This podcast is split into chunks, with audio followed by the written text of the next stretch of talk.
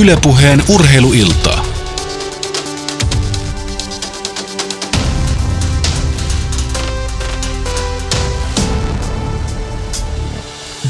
Oikein hyvää urheiluiltaa, hyvät ystävät. Minun nimeni on Jere Pehkonen ja seuraava puolitoista tuntia me puhutaan vapaa-ottelusta ja erityisesti tuon lajin suurimmasta ja mahtavimmasta organisaatiosta eli Ultimate Fighting Championship, tuon, tuota nimeä kantavasta promootiosta tuttavallisemmin puhutaan lyhenteellä UFC. Siitä on aika seltaan reilut kolme vuotta, kun viimeis ollaan tästä aiheesta urheiluillassa puhuttu. Tuolloin jännitettiin Anton Kuivasen tulevaa kolmatta UFC-ottelua Michael Chiesaa vastaan. Tässä kolmessa vuodessa aika paljon vettä kerennyt virrata Vantaajoessa ja Anton on UFCssä toistaiseksi ottelunsa nyt otellut ja sen jälkeenkin UFC-otteluita vyölle on saanut parikin suomalaista miestä ja yksi nainenkin. Mutta tänään tihrustetaan katseet siihen, että miten suomalainen ottelija raivaa oman tiensä noihin isoihin valoihin, millaista UFCssä on otella ja erityisesti, että kuinka vaikeaa siellä on sitten pysyä. Puhutaanpa myöskin varmasti tämän puolentoista tunnin aikana, kun aikaa nyt on, niin suomalaisesta vapauttelusta ihan yleensäkin. Onhan tuossa nurkan takana tulossa myös kotimaisen ykköspromotion Cagein 30. otteluiltakin. Ekaksi mulla on kunnia esitellä vieraat. Tänä iltana seurassani on Anton Kuivanen juurikin, josta äsken jo puhuinkin, sekä Fight Sport-lehden päätoimittaja Jani Mesikämmen. Tervetuloa molemmille. Kiitos, kiitos. Kiitti. Kertokaa alkuun Jani ja Anton, että jos joku kuuntelija nyt ei ole vapauttelua niin hirveästi seurannut, että mikä on UFC, kolme suurta kirjainta ja mitä se teille edustaa ja mitä se on vapauttelulle? No se on varmaankin aika selvästi vapauttelumaailman, voisi sanoa joskus jossain jutussa luonnehtinut yksinvaltiaaksi, niin kyllä jos se nyt ihan monopoliasema, niin aika lailla markkinajohtajan hyvin vahva asema. Amerikkalainen organisaatio, joka nykyisellään on sitten laajentuu jatkuvasti. Tänä vuonna muistaakseni järjestävät 45-46 otteluiltaa Aasiassa, Euroopassa välillä niin kuin kahta iltaa viikossa, mutta melkein joka viikko jossain päin maailmaa. Et varmaan u- jokaiselle vakavissa ottelevalle urheilijalle se on se suurin ja tärkein tavoite kuitenkin. No Anton, mitä, miltä tuo kuulostaa? Mitäs UFC sulle meinaa? No joo, sitä voisi lyhyesti luonnehtia niin kuin vapauttelu NHL, eli, eli se, niin kuin Jani tuossa kertoi jo, niin, niin selkeä maailman ykkösorganisaatio, missä tällä hetkellä voisi sanoa lähes kaikki maailman parhaat ottelijat on sopimusottelijoina, eivätkä ottele missään minkään muun organisaation alaisuudessa. Että muistan silloin, kun itse aloitteli vapautteluuraa, niin silloin oli tämmöinen niin kuin, ää, oli, oli kahtia jakone, jakone se tota, tilanne, eli oli Pride Japanissa, joka järjesti älyttömän hienoja iltoja. Siellä oli Saitama Superareenalla lähemmäs 70 000 ihmistä katsomassa ja tota, se, oli, se oli ainakin mulle se ykkösorganisaatio 2000-luvun alkupuolella ja siinä puolen tienoilla. Ja tota, ö, se lähti sitten pikkuhiljaa sitten joutui aikamoisiin vaikeuksiin Pride ja UFC osti, osti sen pois kuleksimasta ja on sitten tehnyt muutamalle muullekin kilpailevalle organisaatiolle samantyyppiset temput, eli aika röyhkeästi, röyhkeästi härskisti kasvattanut omaa valta-asemaa ö, ostamalla kilpailijat pois kuleksimasta. No missä vaiheessa Anto sulla sitten tuli mieleen, että tuonne UFC mä tähtään? Tuliko se siinä, kun Pride lähti pois markkinoilta vai oliko sulla jo aiemmin suunnitelmia Amerikan no joo, reissusta? Kyllä, kyllä mun täytyy sanoa, että oli silloin oman uran alkupuolella, niin oli enemmän kiikarit suunnattuna sinne itään päin ja tota, se, oli, se oli jonkunnäköinen ykköshaave. Vaikka kyllä mä UFC-iltojakin seurasin, mutta se, se Amerikan meininki ei, ei, ei ollut ihan yhtä kiehtovaa kuin ehkä se, ehkä se Japani, Japanin tota, uh, Pride, Pride-eventit, että ne oli vielä, vielä vaikuttavampia, mutta tota, ja ehkä tasoltaan, urheilulliselta tasoltaan, niin varmaan aika, aika samaa tasoa, vähän valovoimaisempia ehkä Starboja oli siellä Pridein puolella.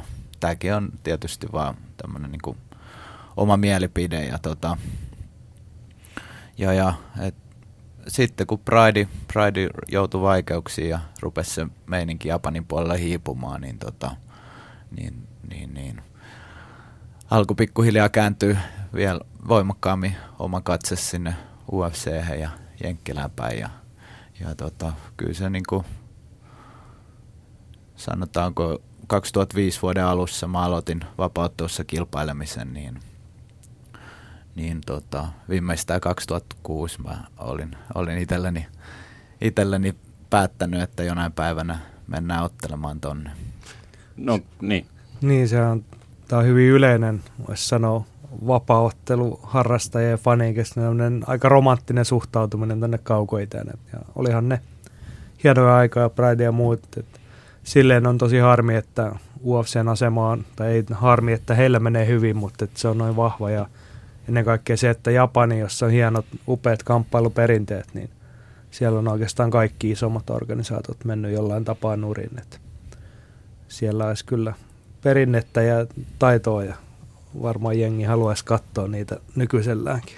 No, mikä siinä oli, kun tämä Pride nyt sitten kaatuu? Onko tietoa, että mikä siellä taustalla tapahtuu? Mitä siellä tapahtui jotain pieniä mafiakuvioita Aa. ja siitä seurasi rahaongelmia ja muuta tällaista. Iso yksittäinen syy varmaan oli se, että, että tota selvisi jonkunnäköisiä johdon ja Jakutsan välillä jonkunnäköisiä yhteyksiä ja sen myötä sitten niin tämmöinen iso kansallinen TV-kanava niin lopetti, lopetti iltamien jakelun ja, ja niin kuin tästä se alamäki mun käsittääkseni niin lähti. Sitten taisi olla Japanissa tulevina vuosina heti sen jälkeen aika jonkunmoinen voimakas lama ja tota, varmaan heikko taloustilanne jollain tavalla vaikuttanut tähän, tähän tota, että K1 rupesi samoihin aikoihin menee aika paljon heikommin. Että Joo, ja on... sitten kävi vielä niin, että ei Japanissa, vaikka siellä olisi, sitä ennen oli hyvä tilanne, niin kukaan ei oikein pystynyt omaksuun sitä tyhjäksi jäänyttä asemaa. Että kyllä siellä kaiken näköistä organisaatio on yrittänyt siellä ja järjestänyt iltaa, mutta ei ole kukaan päässyt sitten enää sille tasolle. Näinpä. Jos palataan sitten UFC, niin Anton, milloin sulla sitten 2006, jos siinä silmissä jo, että tuonne mä haluan päästä ja tuo mun tavoite, niin milloin se oli se ensimmäinen napsaus, milloin se vähän niin kuin realisoitu, että sulla on ihan rehellisesti mahdollisuudekin päästä UFC-kehää ottelemaan? Mm. Mä luulen, että tota, mä luulen, että vahvasti mä aloin uskoa siihen, että, että että tonne, tonne mennään ja tonne voi päästä, oli silloin 2009 keväällä mä ottelin, ottelin Lappeenranta Fight Nightissa, voitin otteluni ja se taisi olla toukokuun alku, eli aika tasan kuusi vuotta sitten. Niin, ja tota, sitten seuraavalla viikolla olin totta kai pyörtäystä pitkään mielestä siihen aikaan Floridassa sijaitseva Amerikan top-tiimillä, niin siellä oli suunnilleen mun kokoisia jätkiä ja niillä meni aika vahvasti eri puolilla sekä Japanissa että Jenkkilässä. Ja, ja tota, mä olin jo jonkun aikaa sitä mielessäni pyöritellyt, että tonne pitäisi päästä reenaamaan, että idän suuntaan mä olin Venäjällä ja Mongoliassa ja ka- Kakkois-Aasiassa käynyt jo Kiinassa pyörimässä reenien merkeissä ja tota,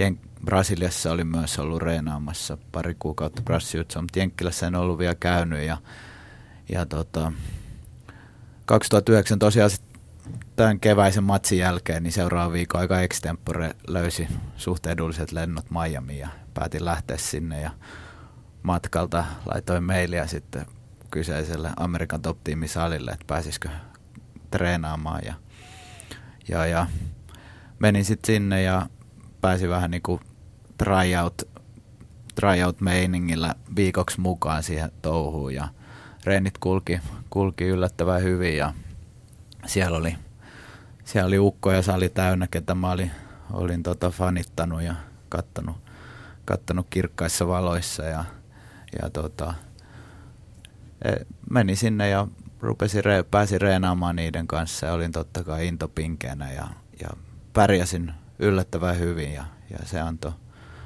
viisi viikkoa vai kuusi viikkoa meikällä reissulla siellä viivyin ja, ja tota, kyllä se antoi ihan kauheasti ennen kaikkea uskoa siihen, että et tota, ikään kuin sama, samaa leipää nämäkin syö, eikä, tota, eikä se tota, et pystyy, pystyy haastamaan ja tulevaisuudessa voittamaan kovia kiukkuja. Miten se treenikulttuuri siellä sitten erosi Suomeen, jos vaikka vertaa? Oliko se jotenkin totta kai ammattimiehiä siellä oli pilvin pimeä, että sparrikumppanikki oli ehkä huomattavasti haastavampia, mutta oliko siinä jotakin niin kuin ilmapiirissä ja jotain sellaista, mikä sitten sun itseluottamusta tavallaan nostatti ja tuntui hyvälle?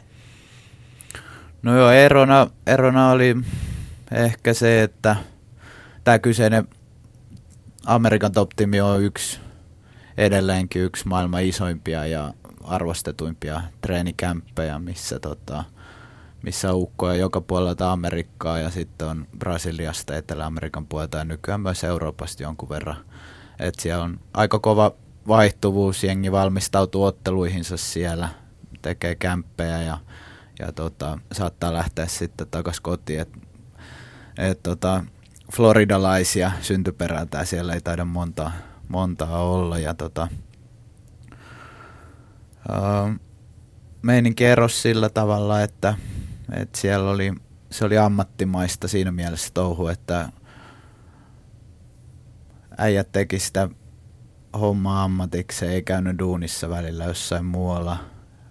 Iso valmennustiimi, noin kahdeksan valmentajaa, päävalmentajien lisäksi sitten eri osa-alueiden erikoismiehiä, niin, niin piti huolta siitä, että, että reenit piti tavallaan sitä ryhmää kasassa ja, ja tota, aika semmoinen niin jenkkityyli, semmoinen liha, lihamyllymeininki jollain tavalla, että pannaan iso nippu jätkiä öö, semmoisen ikään kuin lihamyllyä pyörimään ja sieltä, sieltä ne kaikista, kaikista vahvimmat niin jyvät erottuu akanoista ja, ja tota, et, et, et, siinä, siinä niin kuin lyhykäisyydessä, mutta todella ihmetteli silloin sitä todella, joidenkin kohdalla varsinkin sitä todella kovaa treenitahtia ja, ja tota, muistaa itse ole, ollensa,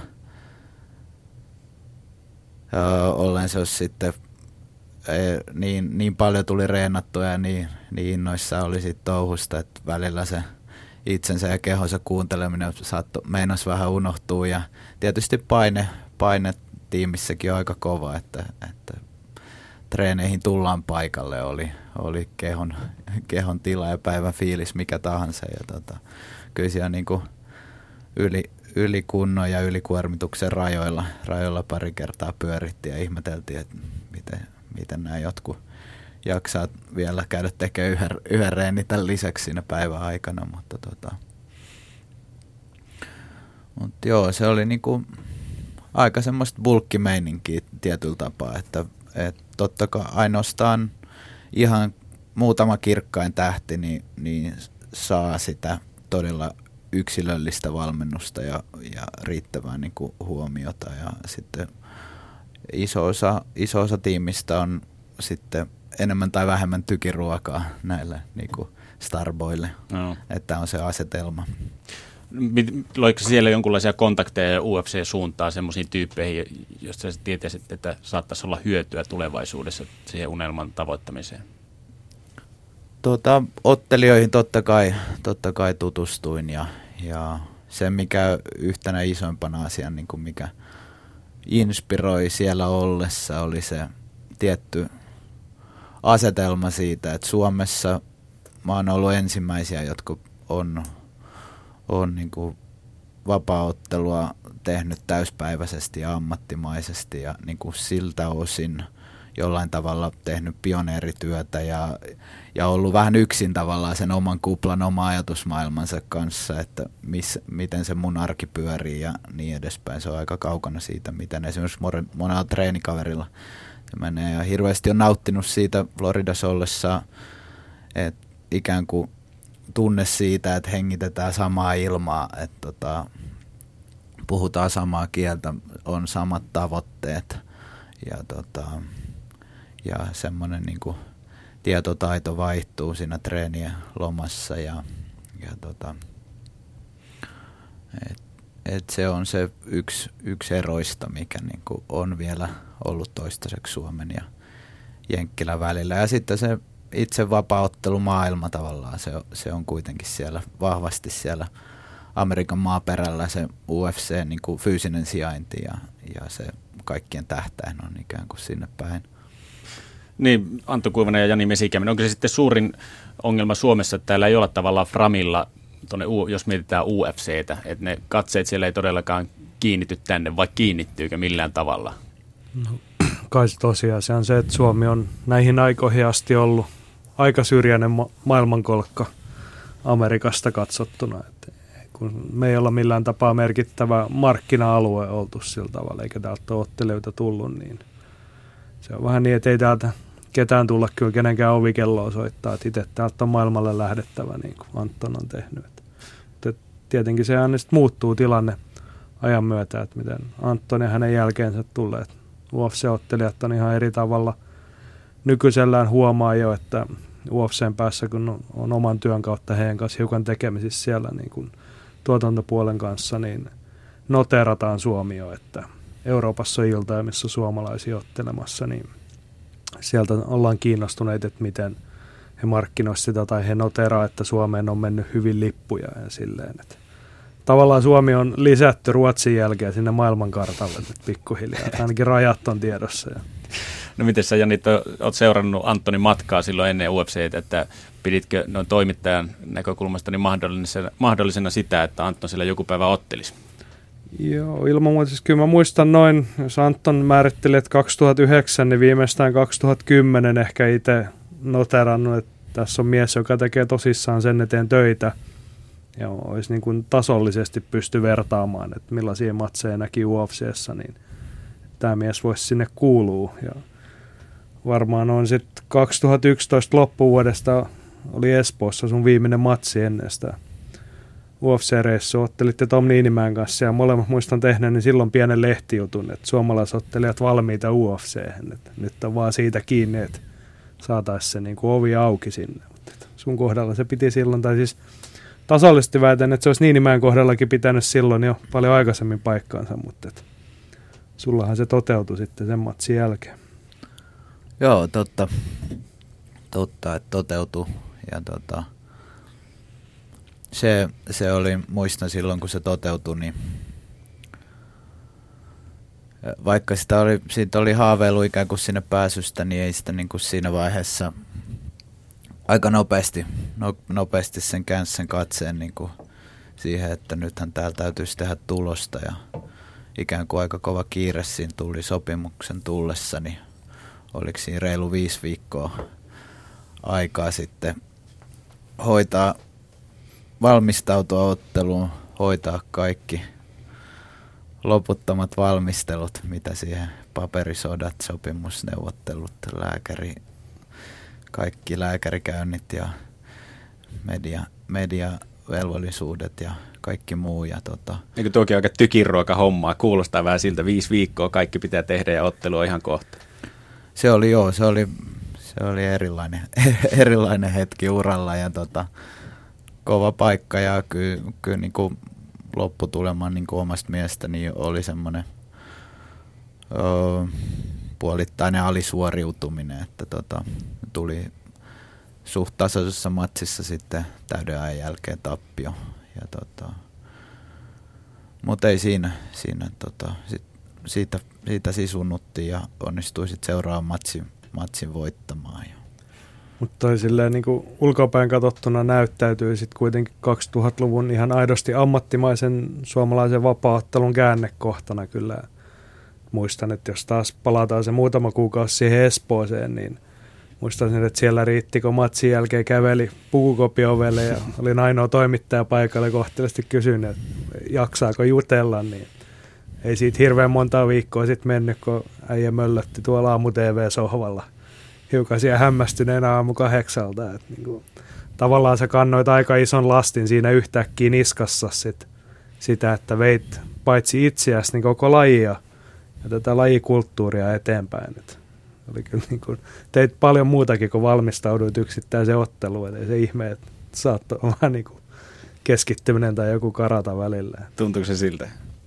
No oli se itsellekin iso yllätys, että miten, miten valtava se niin kuin, oli, oli se median huomio suhteessa, suhteessa sitä edeltävää aikaa. Että, että kyllä, se, kyllä se vähän meni ihmetellessä ja totutellessa, sanotaan näin. Jos mietitään sitä, sitä että mitä, mitä ne siellä katsoo Amerikan päässä suomalaisesta ottelijasta, jos tulee lappu, että meillä olisi Anton Kuivanen, tällainen ottelija tulossa, niin sinne tietenkin ekana merkittee se voittorekordi ensimmäisenä, mutta katsoako ne siellä, että ketä vastaan ne voitot on tullut, vai onko se tärkeää vaan, että on pitkä voitoton, tappioton putki alla? Varmaan sekä, että, että ne ensimmäisenä tarvii niin kuin jollain tapaa päästä noteratuksi, niin se tarkoittaa sitä, että mitä sunkin kohdalla ja Tom Niinimäen kohdalla tehtiin, että piti otella sellaisia miehiä vastaan, että kun lähettää sinne matchmakerille, joka ei koskaan näistä eurooppalaisista siis kuullutkaan, niin sieltä löytyy vastustajien listalta jotain tuttuja nimiä. No. mielellään tietenkin voittoja piti olla. Teidän molempien tapauksessa pitkä voittoputken se otti, mutta myös sit viimeiset vastustajat oli katsottu silleen, että ne vei sitä uraa järkevästi eteenpäin. Sitten pitää olla joku, sit jos päästään siihen asti, että ne alkaa matseista olla kiinnostuneita, niin, niin kuin esiintymisen pitää myös olla sitä luokkaa. Että sulla esimerkiksi oli paljon hienoja lopetuksia, todella hyviä otteita siinä alla, niin niistä kelpas highlights-videoa sinne näyttää. Joo, kyllä se, se useammasta palikasta tavallaan mun näkemyksen mukaan rakentuu, että kyllä niitä sitten taas niin kuin, äh, kun on kyse ammattilaiskamppailusta ja jossa niin kuin viihde, viihde, sillä viihdepuolella on, on huomattavasti isompi merkitys kuin esimerkiksi jossain amatööri-olympiaurheilussa. Et ei ole olemassa mitään, mitään karsintaturnauksia, mistä esimerkiksi sanotaan nyt vaikka painissa pyritään ponnistaa sinne arvokisoihin ja olympiakisoihin. Että tota, kyllä se on niin kuin se on aika paljon abstraktimpi se, se tota, millä tavalla sinne tie raivataan. Eli, eli siinä vaikut, vaikuttavia tekijöitä on, on tota, totta kai se, että voittaa matseja, pystyy, pystyy sillä rekordilla näyttämään, että, että siinä täytyy olla jotain, jotain sus täytyy olla, että sä teet vaikutuksen, vaikutuksen tähän UFCn matchmaker tai, tai niin kuin ottelija, ottelijoita valitsevaan elimeen. Ja tota, ö, täytyy voittaa matseja, täytyy otella mahdollisimman, mahdollisimman tunnetuissa organisaatioissa. Se, sillä on oma vaikutuksensa, että, että kyseiset organisaatiot, missä ottelet, niin, niin on jollain tavalla tuttu. Ja sitten totta kai ne vastustajat, ketä sä voitat, minkälaisen listalla ne on liikenteessä. Ja, ja tota, sitten se voittoputki on yleensä, on yleensä tarpeen. Ja, ja mielellään tietysti näyttäviä voittoja, eli komeita keskeytysvoittoja tyrmäyksellä tai luovutusotteilla. Ja, ja, tota, ja semmoinen niin mielenkiinnon öö, sen ison yleisön mielenkiinnon herättäminen tavalla tai toisella niin tota, on, on aika tärkeässä roolissa myöskin. Ja tämä oli hyvä asia sanoa, että kun ei ole mitään karsinta turnauksia, niin se karsinta tapahtuu oikeastaan siinä vaiheessa, kun manageri Hartikainen lähettää sinne matchmakerille sitä sähköpostia, niin mä veikkaan, että niillä herroilla puhutaan niin kuin kymmenistä tai sadoista per viikko. Koko ajan miehiä tarjolla uusia, niin se, että sieltä jää nimi mieleen tai edes sen verran, että se klikkaa ne linkit ja katsoo, että mikä mies tämä nyt oikeasti on. Mm. Siinähän se karsintaturnaus sitten mm. niin kuin perustasolla. Se on niin kuin työn hakemista muutenkin tänä päivänä. Sama meininki, että siinä katsoo se rekrytoi ja katsoo sen sähköpostilistan läpi, niin sielläkin voi olla ihan muutama. Kyllä, hän suhtautuu, he on nyt joutunut monopolioikeudenkäyntiin syytöksiä tässä tällä hetkellä käy läpi, niin he ilmeisesti suhtautuu virallisesti siihen, että ottelijat on ikään kuin itsenäisiä yrittäjiä, jotka heille tulee alihankkijoina töihin, niin kilpailu on sit, sitä luokkaa. Että. Kyllä vaan. No nyt tähän vaiheeseen on hyvä kuunnella, kun to, tosiaan Anton Kuivasen jälkeen tuolla organisaatiossa on käynyt myös Tom Niinimäki neljä ottelun verran vuosina 2013 ja 2014 sekä nyt uusimpana sitten Makvan Amerikaani tämän vuoden tammikuussa ja seuraava ottelu Makvanilla on tuossa juhannuksen tienoilla. Jokaisen ottelijan alku ja etenkin sitten tuo sauma, milloin he ovat UFC menneet, niin ne on ollut hyvin erilaisia. Niin kuunnellaankin nyt, että miten Antonin manageri Olli Hartikainen vertaa näiden kolmen ottelijan alkutaipaleita UFCssä. No, jos me verrataan niin kuin Tomppaa ja Antonia ja Makua, niin jos me katsotaan tätä pel- pelkästään urheilullisten saavutusten kautta, niin kyllä Tompalla ja Antonilla on ollut mun silmissä aika erilaiset urheilulliset näytöt ja merit siitä osaamisesta kuin, kuin Makuan Amerikanilla. Mutta tässä tullaan niin kuin taas siihen näkökulmaan, että urheilukeskiössä tietenkin vahvasti mennään. Mutta sitten urheilijan täytyy olla monella muulla tavalla kiinnostava ja kyllähän Maku sen show-homman osaa ihan älyttömän hyvin. Maku on tietenkin, tietenkin hyvä urheilija, en, en mä, millä, en mä missään nimessä halua sanoa, että hän ei sitä olisi, mutta että puhtaasti urheilullisia merittejä katsomalla, niin jää pikkusen Anttoni ja Tompan jälkeen.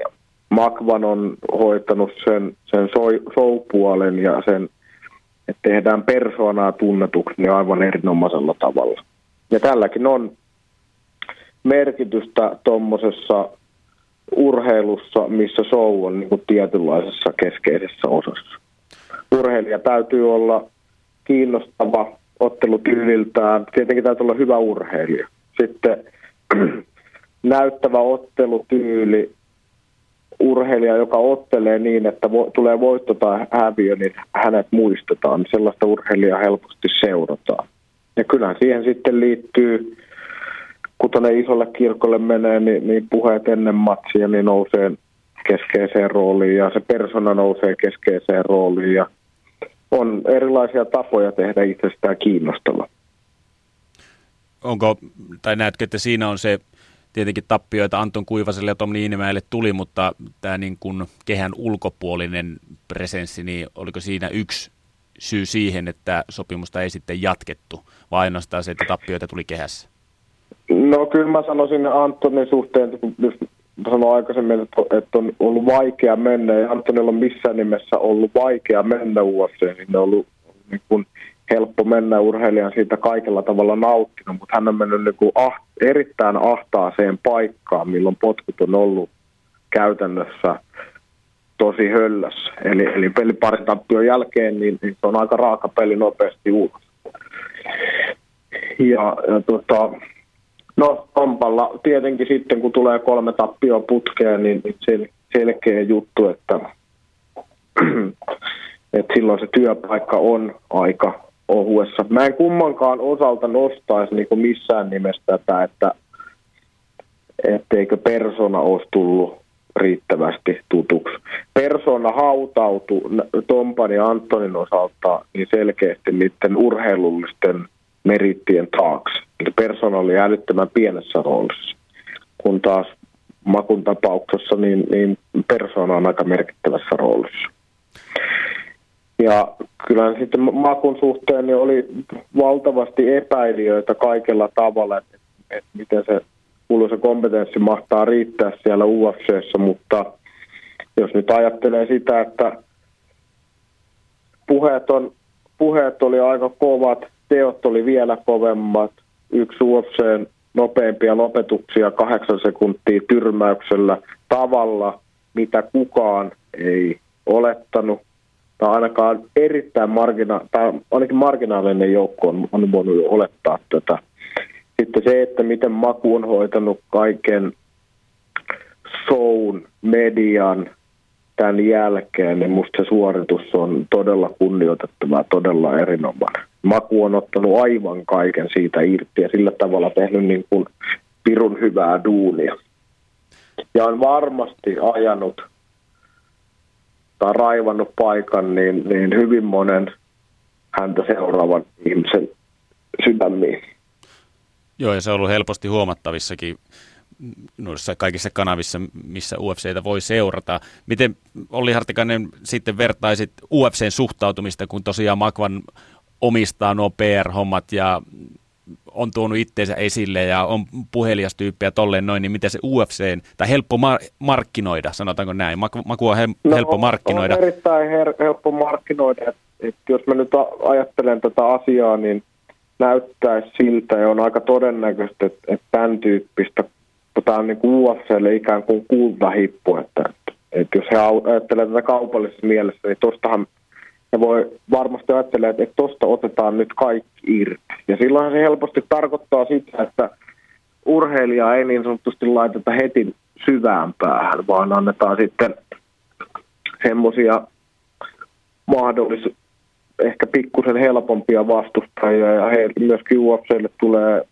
tunne, että urheilijan uraa tässä organisaatiossa kannattaa rakentaa. Sitä mä en tarkoita, että, että tulee helppoja vastuksia UFCssä, ei sellaisia helppoja vastuksia ole olemassa, mutta siinä nyt on pari, pari mahdollisuutta, eli kyllä Tomppa esimerkiksi aika syvään päätyy, laitettiin heti kärkeen.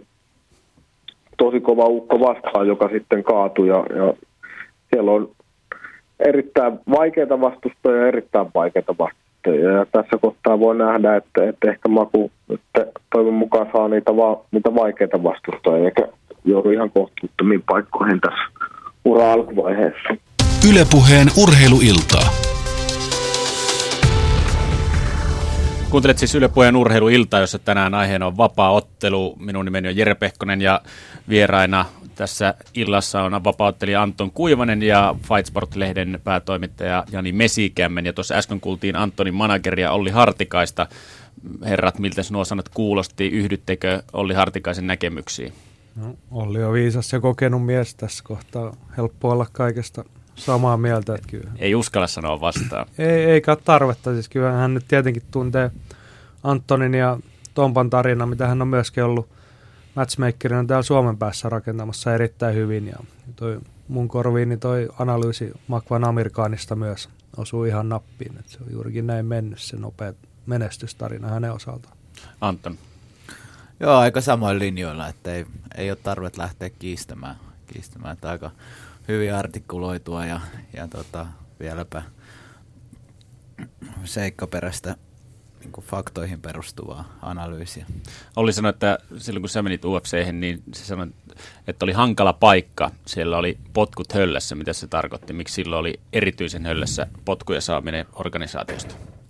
No, sen kummemmin selittelemättä, niin tota, ehkä, ehkä se, mikä mun kohdalla vaikutti myötä vaikutti potkujen saamiseen sen lisäksi, että mä hävisin otteluni, niin tota, oliko se nyt 2003 helmikuussa, niin tota, UFC oli ostanut äh, Strikeforcen, eli siihen aikaan toisiksi suurimman organisaation Jenkkilässä, joka vahvasti sijoittuu sinne Kalifornian puolelle, niin tota, vähän ennen tätä mun viimeistä matsiin niin oli ostanut tosiaan UFC Strikeforce ja se tarkoitti sitä, että Strikeforcesta parhaimmisto liittyy UFC-riveihin ja tota, silloin kun noin sata ottelijaa, tämä nyt on ihan, ihan lonkaat heitetty luku, mutta noin sata ottelijaa tuli lisää, lisää organisaatioon, niin aika kova paine sitten syntyi myös heittää, heittää ukkoja aika iso nippu pihalle. Ja tota...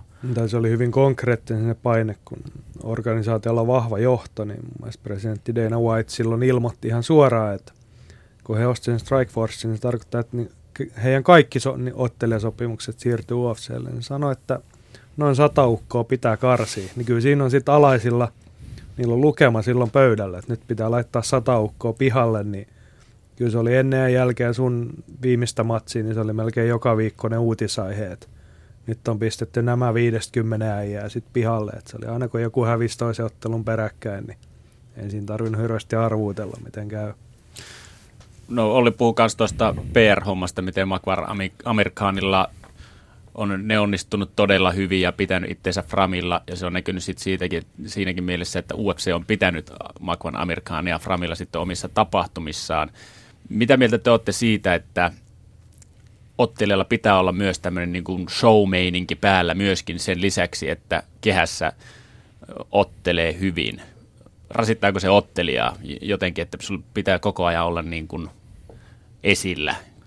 Se riippuu ihan ottelijasta, että tota, meitä on vapauttelijoita on aika, aika moneen junaan, että tota, tosi erilaisia persoonia ja jotkut esimerkiksi Makun tapauksessa, niin sehän näkee kaverista päälle päin, että se niin kuin nauttii jokaisesta, jokaisesta hetkestä, minkä se saa esimerkiksi olla näissä tapahtumissa. Ja tota, öö, se, on, se on tosi yksilöllistä. Että tota, ja mun mielestä niin kuin, öö, fakta on se, että öö, kyseessä on urheilun lisäksi niin kuin täm, se on myös showbisnestä ja, ja tota, se tuo mukana tiettyjä velvoitteita, mutta se antaa myös, öö, se synnyttää myös sen mahdollisuuden elättää itsensä sillä, mistä, mistä oikeasti tykkää. Eli tota, joo, siihen on tavallaan sope... Mun, mä, mä oon sitä mieltä, että siihen on vaan sopeuduttava ja, ja mentävä, mentävä ikään kuin sillä, mitä sulla on. Eli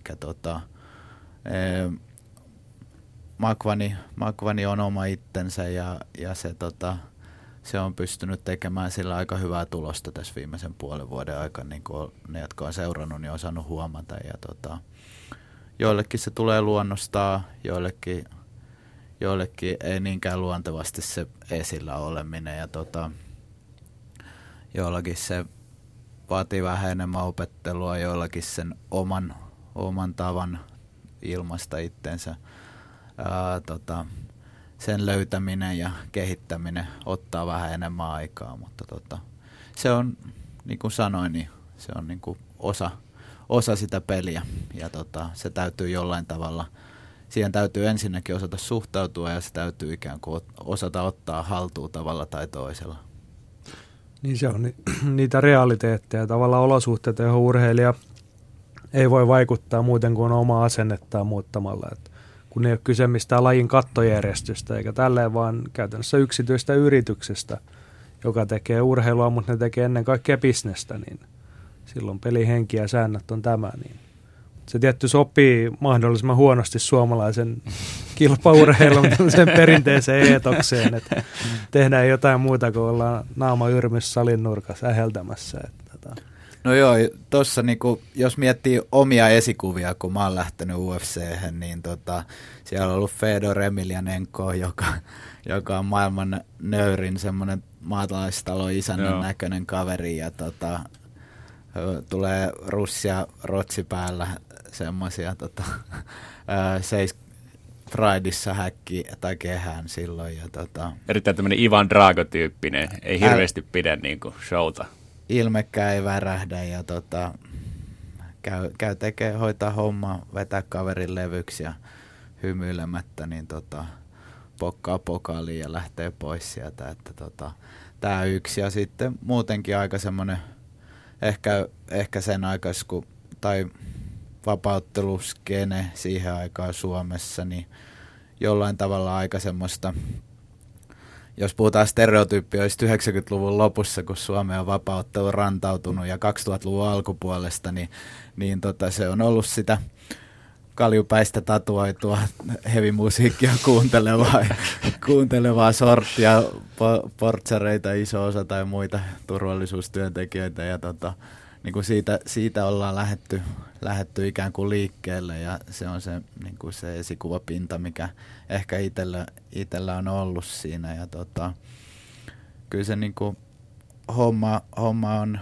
mennyt eteenpäin niin kuin toltakin osin ja kehittynyt aika paljon. Et tämän päivän taas nuoret jätkät, jotka sieltä sanotaan nyt tällä hetkellä aloittelee ammattilaisuransa esimerkiksi Suomessa ja, ja tota, raivaa tietä kohti, kohti isompia otteluita ja kirkkaampia valoja, niin, niin siellä on aika, aika paljon monipuolisempia, aika paljon aika erityylinen tavallaan just se esi, esikuvat ja, ja ne, keneltä ikään kuin ammennetaan, ammennetaan sitä, otetaan mallia. Että jos miettii vaikka Conor McGregoria, joka on viimeisen vuoden aikana ollut kaikkia huulilla ja nyt maku sitten pikkasen oma versionsa, mutta jollain tavalla ehkä paljon samaa, samaa siinäkin. Ei ihan yhtä, yhtä kova suustaan ehkä, ainakaan vielä, vielä mutta tota, mutta tossa ehkä vähän, vähän syitä ja taustoja niin kuin siihen, että,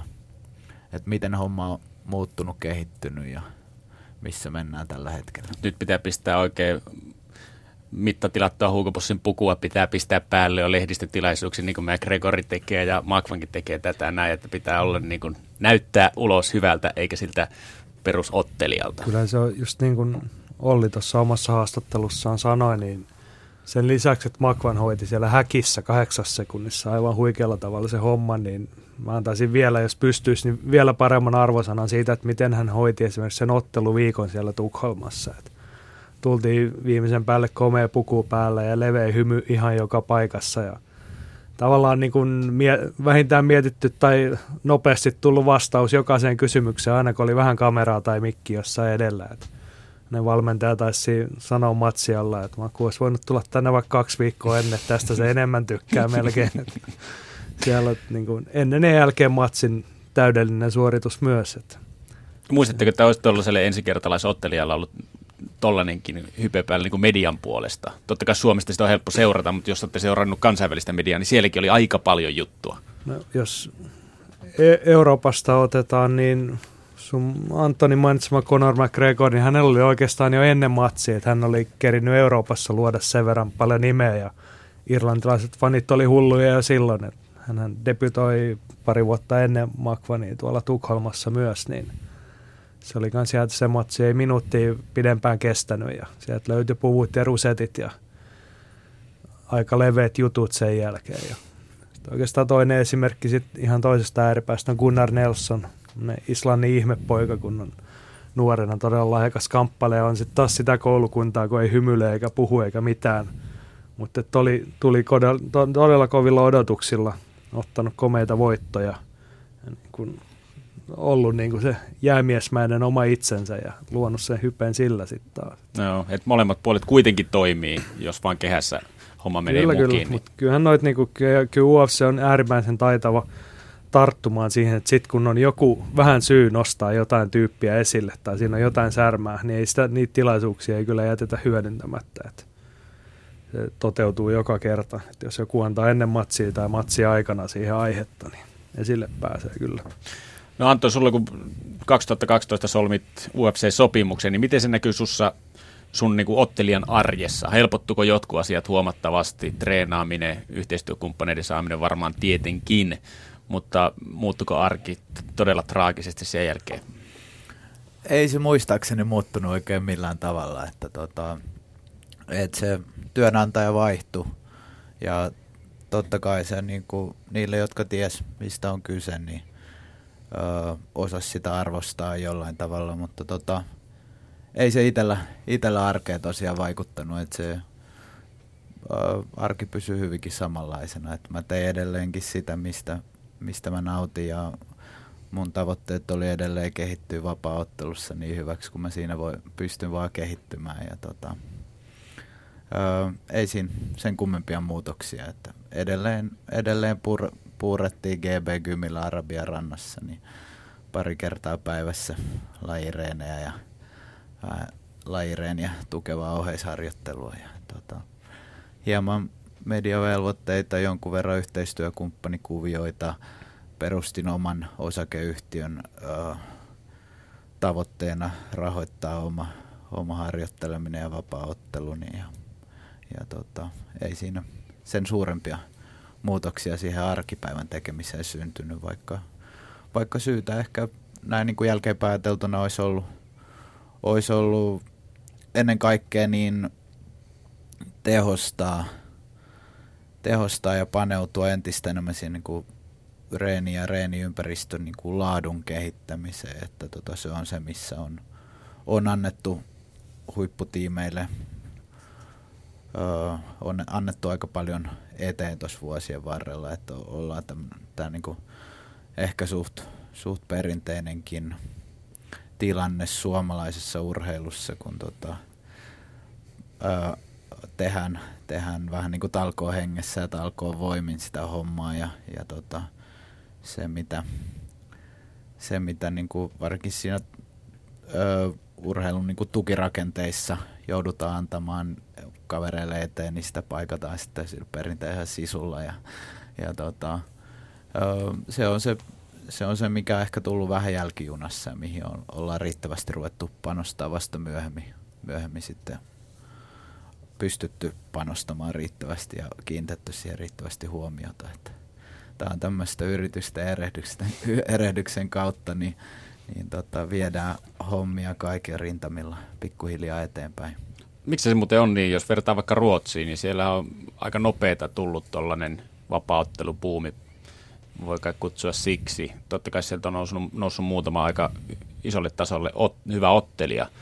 Onko se niin kuin se ainut syy siihen vai mitä, mitä te nostaisitte syyksi, että miksi siellä ollaan huomattavasti kovemmalla tasolla kuin täällä Suomessa? Tämä on varmaan se sama perinteinen kysymys, että miksi ne ruotsalaiset rockibändit on pärjännyt 70-luvulta asti ja meillä hinkataan edelleen tuolla niin pienissä klubeissa, mutta tota, kyllä siellä kun ruotsalaiset jotain rupeaa tekemään, niin siellä osataan. Ja no, vähän on isommat ympyrät, ehkä helpommin, urheilun rahoitus, sponsori ja muun puolen kautta on Ruotsissa parempaa, mutta kyllä myös semmoinen yleinen ammattimaisuus, että kun lähdetään jotain tekemään, niin ei se sitten, kyllä sielläkin on niinku seuratyyppistä toimintaa, mutta sitten kun ruvetaan ammattiurheilua tekemään, niin se tehdään ammattimaisesti, että et esimerkiksi nyt mainitsin sen ottelijat, niin Alexander Gustafsson, okei, okay, hän on omalla työllään, omalla ottelisellaan nostanut itsensä isoksi taraksi, mutta se, että kyllä sen taustana on se, että hänen niin vähintään samalla tasolla ne taustajoukot.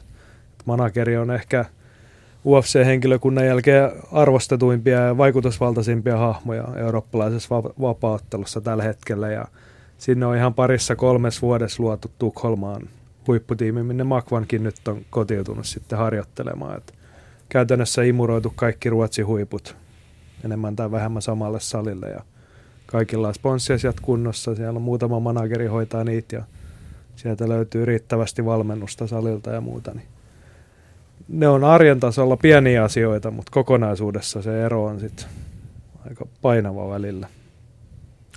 Kyllä tuossa aika hyvin munkin mies tuli, Jaani, Jaani kertasi, niin tota, se lähtötilanne vielä muutama vuosi sitten, ennen kuin ruotsalaisia rupesi näkyä UFCssä, niin se ei Ruotsissa ollut missään nimessä millään tavalla ruususempi, vaan päinvastoin, että siellähän oli tota, esimerkiksi Gustafssoni, joka on ruotsalaisen vapauttoon suurin tähti, niin on haken, käynyt ottamassa ensimmäisiä otteluitaan täällä Suomen puolella, koska Ruotsissa se ammattimainen vapaaotteleminen on ollut, on ollut ihan tota lainsäädännöllisestikin rajoitettua ja jopa kiellettyä. Ja tota, et se on, se on niinku sen jälkeen, kun, kun siellä on ö, muutama, muutama hahmo tai ainakin yksi kaveri niin todella kovalla duunilla saanut, saanut tota, suostuteltua sitten, sitten tota, ö, hallituksen näihin ja la, lainsäädännöllisiin muutoksiin ja laji on uudelleen laillistettu kilpailumuodossa, niin tota, aika nopeasti siellä on sitten ruvennut tapahtumaan. Ja yksi, missä siellä ollaan oltu hyvissä ajoin jo edellä, on ollut, ollut tota, lajin, lajiin liittyvä media. Eli siellä on ollut MMA nyt ja Kimura ja, Kimura ja oliko vielä joku? MMA Viking tietysti, englanninkielinen, mikä joo. palvelee meitäkin, mutta et, siis tuossa on oikeastaan se kaikkein käänteen tekeminen asia on se, että, tai paras esimerkki tästä asiasta, että laji oli Ruotsissa kielletty, niin siellä vaan lajiliiton johtaja keskeiset aktiivit päätti, että hei me haluttaisiin jonain päivänä UFC tänne. Niin sitten tavallaan niin ruotsalaiseen malliin kuuluu se, että mitä meidän pitää tehdä siksi. Ja ne sai sen 2013 taisi olla ekan kerran siellä keväällä. Niin kyllä se silloin sitä puhuttiin, että se oli viiden vuoden projekti. Ensimmäinen asia on se, että meidän pitää saada tämä laji lailliseksi täällä, että me voidaan järjestää se. Mutta ei se ollut silleen, että mitenköhän me saataisiin ja voisikohan ne joskus tulla vaan se oli nimenomaan, että mitä ja missä järjestyksessä.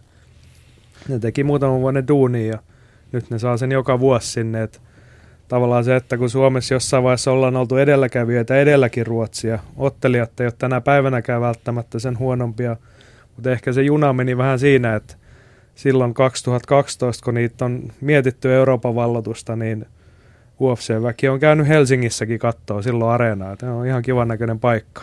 Sitten ne on käynyt siinä naapurimaassa ja ne kävi vissi Oslossakin silloin. Ja valitsi Tukholman ja nyt Tukholma on tavallaan UFClle toinen iso keskus Euroopassa brittien lisäksi. No. Mikä siinä, kun Suomenkin ollaan tosiaan haaveiltu UFCtä aika pitkälti, kuinka todennäköistä se on, että se tänne edes, jos nyt viiden vuoden projekti tehtäisiin, niin viiden vuoden sisällä että se tänne rantautuu? No tavallaan projekti on aloitettu, että kyllähän niin sitä on tässä jo viime vuonna yritettiin. Hartwall Arenan nykyiset omistajat ja heidän taustajoukkonsa tekivät aika kovaakin töitä ja niin kuin vaikuttavin suoritus lyhyessä oli se, että he pääsivät oikeasti neuvottelupöytään siitä asiasta.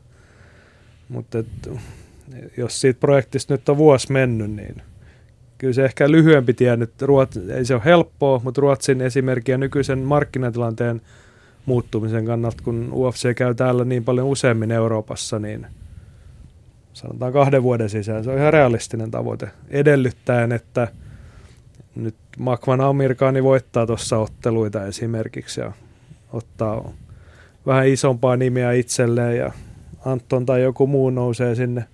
Ehkä Tina Lähdemäellä nykyisen UFC-ottelee, kun tuosta toipuu, niin on ainekset myös nousta semmoisen, että tarvitaan. Että kyllä ne sen Gustafssonin tarvitsi siellä Ruotsissakin, että ne pystyy isoa iltaa tekemään. Mutta, mutta ymmärrän sen, että kun viime vuonna se oli ihan realistinen vaihtoehto UFClle, että tullaanko Helsinkiin vai ei. Käytiin kattoon, siis kaikki oli tavallaan logistiikkaselvitykset jo tehty.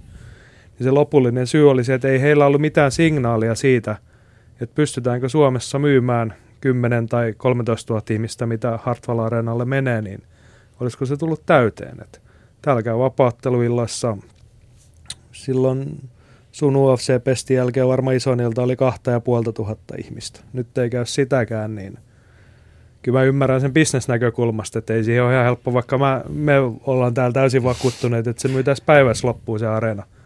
Mutta kun ei ole mitään dataa näyttää, että ruotsalaisilla oli myös se näyttää, että siellä oli aika paljon just se mediaseuranta ja faneja oli paljon ennen kuin ne meni sinne.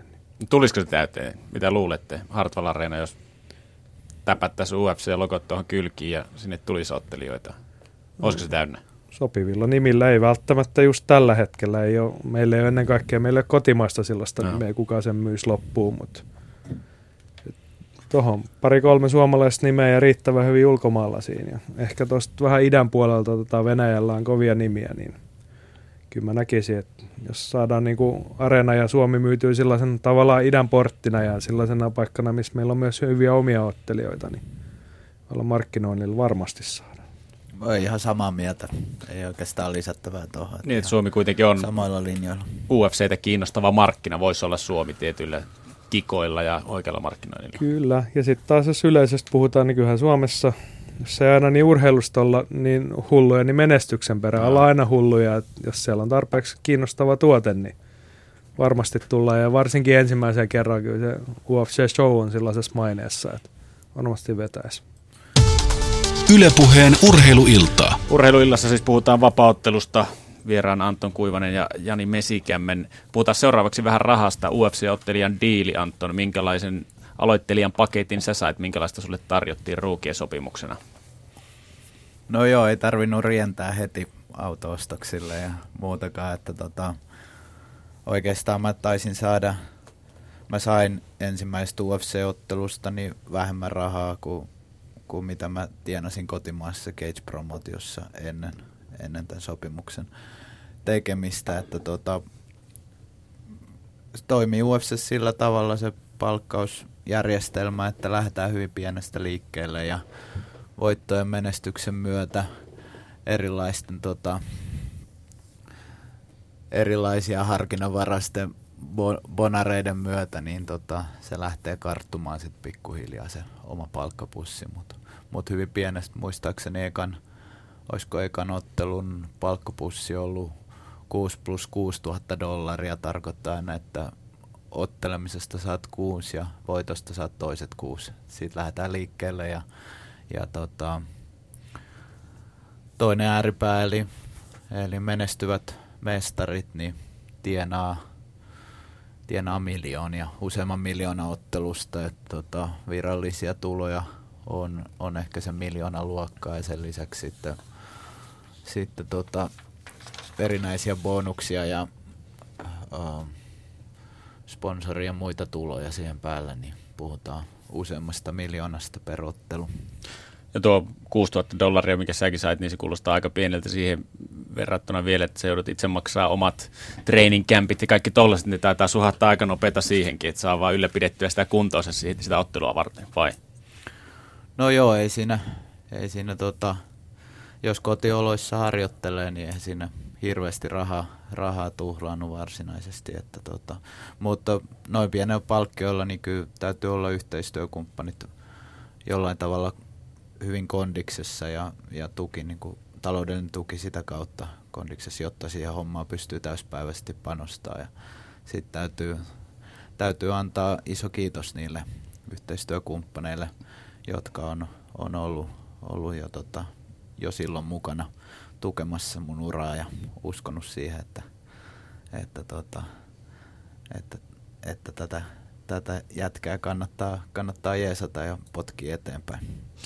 Jani, sä oot kans tutkiskellut näitä ottelijoiden palkkoja, niin mitä mieltä sä oot tosta, että aloittelijalle noin pieniä summia annetaan? Pitäisikö se sun mielestä olla, kuitenkin äijät pistää terveytensä koko ajan alttiiksi ottelussa, niin pitäisikö se olla enemmän? No se on helppoa sanoa, että Kyllä. pitäisi olla yksilöiden kannalta ja UFCllä olisi siihen organisaationa rahaa, mutta samaan aikaan on helppo ymmärtää, miksi taho ei sitä välttämättä tee, kun siellä on niitä iä jatkuvasti jonossa, että, että sun ei ole pakko maksaa niille alkuillan miehille ja naisille yhtään sen enempää, mutta että, kyllä mä olen sitä silleen ihmetellyt, että UFC ehkä palvelisi itseään myös paremmin maksamalla edes niin kuin – vaikka sille tulokkaalle sen kymppitonnin, jotta siellä ei tarvitsisi olla nuoria urheilijoita, jotka niin kuin tinkii sitten siitä osaamisesta ja kehittymisestä sen varjolla, että ne joutuu tekemään muuta duunia ja elättämään itsensä. Ja sitten ne ottelee siinä vaan, että oikeasti mahdollistettaisiin enemmän sitä, että ollaan oikeasti täysammattilaisia muutenkin kuin nimikkeen puolesta. Mä tuossa otin top 10 kaikkia oikein tienanneista, eniten tienanneista UFC-ottelijoista. Siellä ykkönen Michael Bisping, brittikaveri, on tienannut 5 miljoonaa 250 000 dollaria uransa aikana, ja mä laskeskelin, että se käsitti aika lailla 23 ottelua, joten siinä tuli keskiarvo palkaksi semmoinen 230 000 dollaria per ottelu, ja kuitenkin aika pitkästä urasta puhutaan, niin ei se ihan hirveätä ole tulla niin kuin huipputasollakaan, kun katsotaan sitä, minkälaisia urheilijoita on, ne on ja minkälaisia tuotteita ne on UFClle, niin se ei ole ihan hirveä summa kuitenkaan siihen verrattuna. Ei, toihan on siis puhtaasti ottelupalkkiot, mutta jos mä ajattelen, että Michael Bisping reilu 20 matsia, niin mitä se on ainakin vuosikymmenen verran tuossa nyt heilunut jo, asunut britti Amerikassa osan siitä ajasta, siirtänyt elämänsä sinne, niin jos se nyt jaetaan vuotta kohden, mm. niin ei ole sielläkään kartanoita tarvinnut noilla rahoilla ostaa. Kyllä. Että se on nimenomaan just yhteistyökumppaneiden kautta varmaan ne suurimmat tulot hommataan siellä huipputasollakin. Joo, ja tietysti sitten kun ruvetaan noista mestaruustason miehistä puhumaan, niin Jenkki TVssähän toimii tämä pay-per-view-malli, että niillä on sitten omat jyvitetyt sieltä niin niistä myynneistä, niin sitten tietty yhteistyösopimukset on vähän eri luokkaa kuin varmaan mitä Antonkin on joutunut ihan raakaa työtä tekemään pientenkin summien eteen, mutta että siellä puhutaan sitten sellaisista niin merkittävistä asioista, ja kun brändit on globaaleja. Niin, UFC on ollut, ollut tosiaan ton näennäisen tai aika vahvan, vahvastikin monopolityyppisen asemansa takia, niin niillä on ollut aika, aika lailla vapaat kädet päättää, että mitä ne urheilijoille maksaa ja tota, siitä on, on paljon käyty vääntöä vuosien varrella ja on pyritty esimerkiksi luomaan tällaista ottelijayhdistystä, jonka, jonka UFC aina torpannut lähtökuoppiinsa ja tota, et, tota, ne on maksanut sen verran kuin, niin väh, vähän ikään kuin kun on, on hyväksi nähnyt, mutta samaan aikaan niin sitten jenkkityyliin, niin kyllä siellä sitten hyvistä suorituksista ja, ja siitä, yksinkertaisesti siitä, että tuo paljon rahaa firman kassaan, niin kyllä siitä sitten muistetaan myös palkita. Ja se ei näy näissä virallisissa ottelupalkkioissa ollenkaan, että tota, ne tulee sitten erillisinä sekkeinä ne mm. bonukset, bonukset sitten jälki, jälkikäteen. Ja kyllä se tulospalkkausmalli aika vahva ja myös näkyy siinä, että sellaisia ottelijoita, jotka on sitten viihdyttäviä, niin vaikka tulisi tappioitakin, niin aina sieltä lyödään jotain uutta paperia kouraa sitten, että tunnut mm. ottelee vielä ensi vuonnakin. Että sellaisia on jonkun verran, varsinkin jenkkinimiä, mitkä on sitten ehtinyt luomaan vähän itse nimeä. Niin kunhan nyt joka toisen edes voittaisi, että ei tarvi ihan hävetä miestä. Niin. No, mutta eikö tuo aika sairas asetelma, jos mietitään, että yksi organisaatio voi tavallaan määritellä koko lajin palkka-ansiot. Että siinä on aika, vaikka kuka Michael Bisping tulisi Anderson Silva, vaikka sitten minkälainen tähti, niin sulla ei ole mitään muuta mahdollisuutta otella, jos sä haluat otella hyvistä summista kuin UFC. Ja sitten kun se tarjoaa sulle lapun, niin sun on periaatteessa pakko se ottaa, koska jos et ota, niin ne voi sanoa, että no me kato, missä ottelet sitten seuraavan kerran. Niin no suurimmalla osalla ottelijoista toi päättänyt. Toki se siellä kärkitasolla sitten, jos Anderson Silva – ennen dopingkärryä olisi sanonut, että ei mua nyt huvita tällä mm. liksalla mennä, niin kyllä joku muu organisaatio olisi mennyt vaikka pankista ottamaan lainaa, jos ne olisi saanut Silvan tai Sorsan Pierin sinne ottelemaan. Mutta et, kyllä se, jos niitä on 500 niitä UFC-ottelijoita tällä hetkellä, niin tai neljällä ja puolella sadalla se on just se tilanne, että valinnanvaihtoehdot on sitten, jos ihan huipulla haluaa otella, niin aika rajoitetut.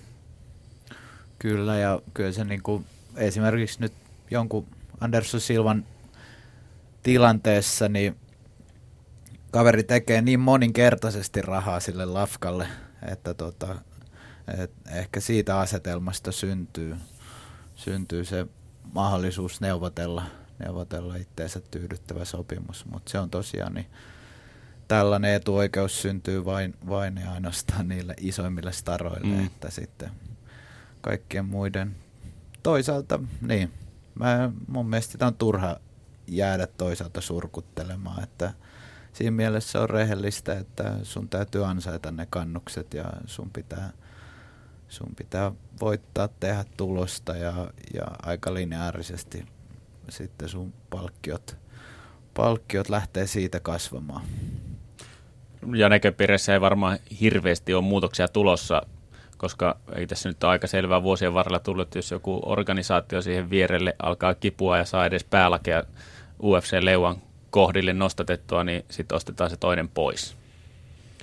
Niin, en mä tiedä siis, en mä nyt ikuisena tätä tilannetta pidä. Näinkö on? UFCkin on kuitenkin organisaatiota vasta 20 vuotta vanha, 21 vuotta. Siitä on 10 vuotta aikaa, kun UFC oli miljoonien, kymmenien miljoonien dollarien montussa ja konkurssin partaalla. Että kyllä tässä on isoja muutoksia nähty niin kuin hyvinkin lyhyellä aikavälillä, jos katsotaan isoa kuvaa. Ja kyllä mä toisaalta uskon, Anton mainitsi tämmöisen ammattiyhdistystyyppisen ajattelun, niin se on nyt, UFC on enemmän ja enemmän joutunut tämän vahvan asemansa takia puolustautumaan ihan virallisen tahojen kyselyjä kohtaan. Mä luulen, että se on sellainen asia, mikä toteutuu väkisin no. jossain vaiheessa. Ja siinä tapauksessa ruvetaan sitten puhumaan työehtosopimuksesta – ja on ihan varma, että siellä työehtosopimuksessa ei lue 6000 dollaria minimipalkkana. No, että kyllä sitten puhutaan jo järkevimmistä summista. Että kyllä se maisema tulee muuttumaan vielä.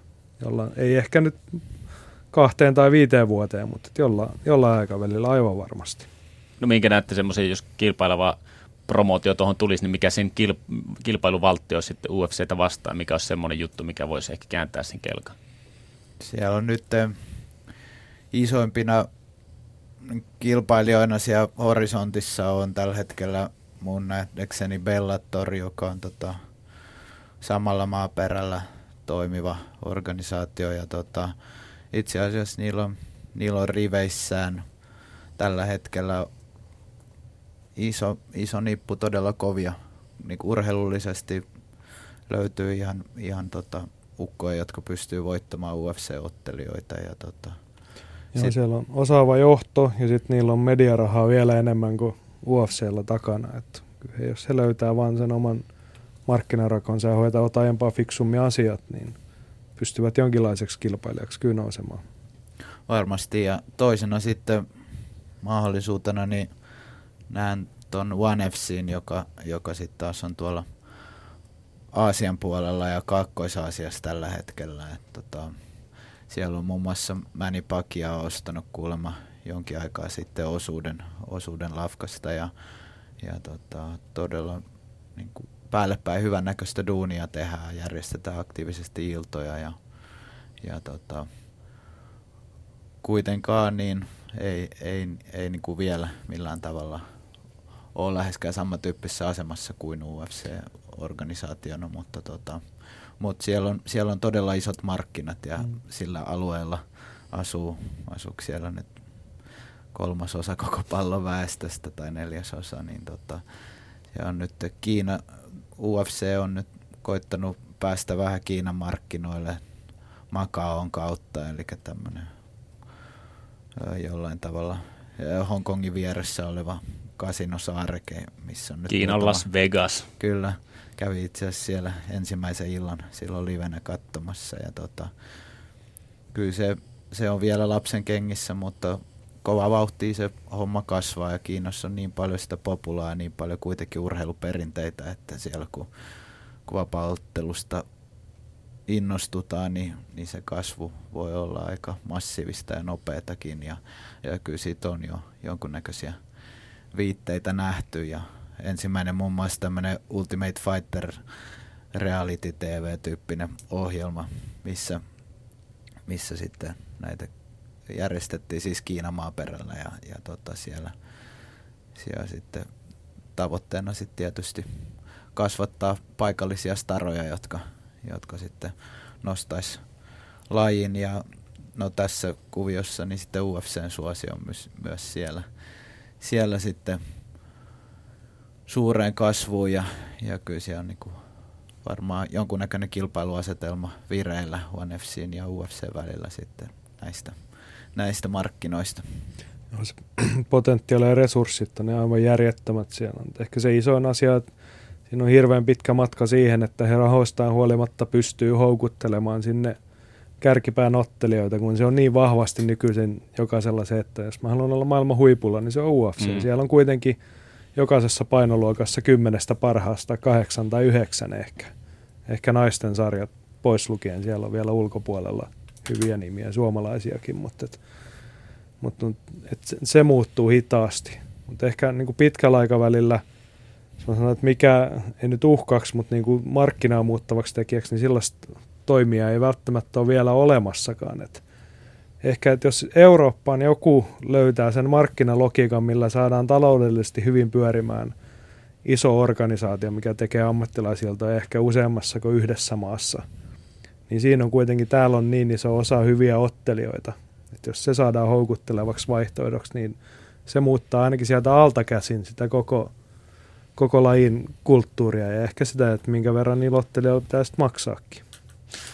No seuraavaksi kuunnellaan, että mikä rooli on managerilla suomalaisen ottelijan tiessä tuonne UFC-hen. Tuossa jo kuultiin Antonin manageria Olli Hartikaista, mutta nyt hän kertoo oman näkökulmansa Antonin tiestä UFC-kehiin. Ylepuheen urheiluiltaa. Olli Hartikainen, Anton Kuivasen manageri, olit managerina jo silloin 2012, kun Anton Kuivanen ufc lähti ottelemaan. Jos lähdetään ihan siitä, että mm, minkälainen oli se managerin työ siinä, että Anton Kuivanen loppujen lopuksi pääsi sitten UFC-kehään? No jos lähdetään ihan siitä, että milloin se työ on aloitettu, niin se on aloitettu ehkä 2010, jolloin on rakennettu Antonin ja Antonin valmentajan kanssa tehty niin sanottu tavoiteasetanta, että tavoite on otella UFCssä ja sille on joku aikamäärä, että milloin se on realistinen ja sitten täytyy jo käytännössä sieltä aloittaa, että katsoa, että mikä on nykyinen positio ja minkälainen se tie suunnilleen on, kuinka monta vastustajaa täytyy voittaa, ketä täytyy voittaa, eli tietenkin niin, että kun voittaa yhden ja hyppää seuraavalle tasolle, niin se vastustaja pikkusen kovenee koko ajan, sillä tavalla rakennetaan se tie. Ja se on, se on ollut tietenkin, se tie on kaiken kaikkiaan pitkä. Sitten siinä kohtaa, kun tätä on kimpassa tehty ja tavoite on saavutettu ja arvioidaan, että nyt on aika, niin sitten tietenkin rakennetaan se markkinointipaketti, että miten UFC tehdään se lähestyminen. Eli kerätään faktat ja rakennetaan sähköpostia laitetaan siihen kylkeen kaikki ma- markkinointimateriaali ja laitetaan se paketti sitten menemään. Postiahan siellä matchmakerit saa varmaan, en tiedä onko se kymmeniä vai satoja, niin tyyliin päivässä. Eli kyllä sinne työpaikkahakemuksia tulee ja jollain tavalla täytyy tietenkin pystyä erottautumaan sitten niistä. Niin, että tämä on enemmänkin sitten myyntityötä, että sieltä ei tulla tai oteta yhteydenottoja UFCn puolesta mielenkiintoisia ottelijoita kohtaan, vaan se on ihan raakaa no, tyrkyttämistä. Voi, voi, nä, voi näinkin käydä, mutta se, että me markkina pyörii Jenkeissä ja jos me jäädään odottelemaan tänne, että UFC tulee kotoa hakemaan suomalaisen sinne organisaatioon, niin kyllä voi olla, että se odotusaika on suhteellisen pitkä. Näin se varmasti on.